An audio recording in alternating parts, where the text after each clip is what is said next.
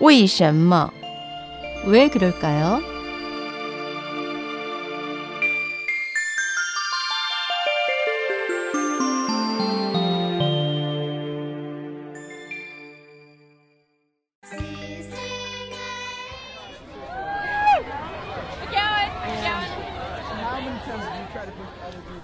왜 그럴까요?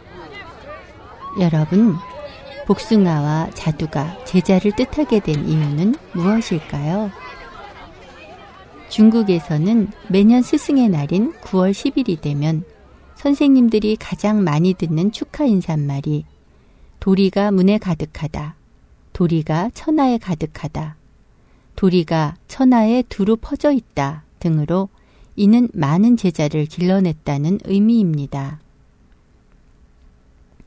여기에서 도리, 즉 복숭아와 자두란 바로 제자를 가리킵니다.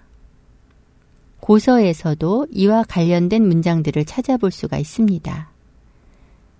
당나라의 유우석이 지은 시 중에 하루아침에 천하의 이름이 나니 성안의 모든 도리들이 춘간에 속하네 라는 표현이 있습니다. 여기서 춘간이란 고대의 인재 양성을 책임진 부서였던 예부를 가리킵니다.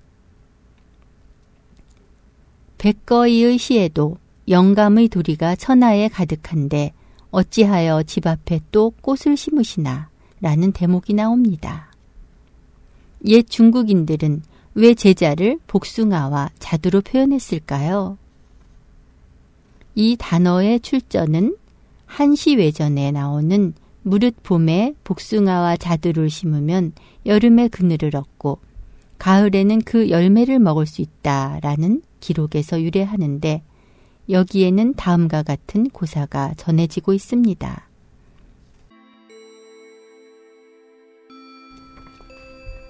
전국시대 위나라의 문우인 자질이라는 관리가 죄를 짓고 북쪽으로 도망을 갔습니다. 북방에서 간주를 만나게 된 그는 저는 앞으로 더 이상은 인재를 키우지 않겠습니다. 라고 말했습니다. 뜻밖의 말에 간주가 그 이유를 묻자 그는 다음과 같이 대답했습니다. 관아에 있는 절반 이상의 선비들은 제가 배양한 인물이며 조정내 절반 이상의 대부들도 제가 배양했고 변방을 지키는 군관의 절반도 제가 배양했습니다. 그러나 지금 관아의 사람들은 임금 앞에서 저에 관해 험담을 일삼고 조정의 대부들은 법률로 위협하며 변경을 지키는 사람들은 병기로 저를 약탈하려 합니다. 이런 상황에서 제가 어떻게 제자를 더 가르치고 키울 수 있겠습니까? 자질의 이야기를 신중히 듣고 난 간주는 너그러운 웃음을 띠며 말했습니다. 당신이 너무 성급하게 결론을 내린 것 같습니다. 이렇게 생각해보면 어떻겠습니까? 만약 봄에 복숭아나 자두나무를 심었다면 그 나무들은 여름에는 시원히 쉴 수 있는 그늘을 만들어주고 가을이 되면 열매를 맺어 먹을 수 있게 해주었을 것입니다. 그러나 봄에 가시나무를 심었다면 여름에 그 잎을 따먹을 수도 없을 뿐 아니라 가을이면 긴 가시가 자라납니다. 제자는 나무를 심는 일과 같아서 먼저 선택을 잘한 후에 키워야 합니다. 그러니 문제는 당신에게 있었던 것이지요.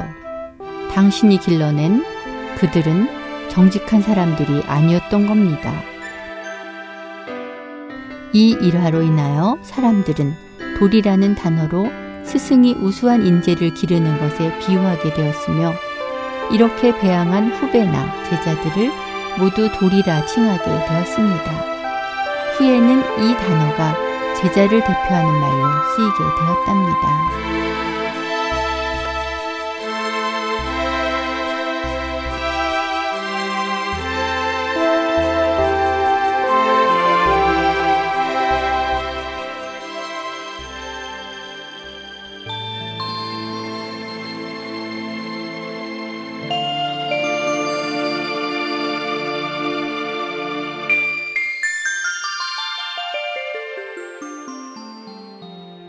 왜 그럴까요의 황명혜였습니다.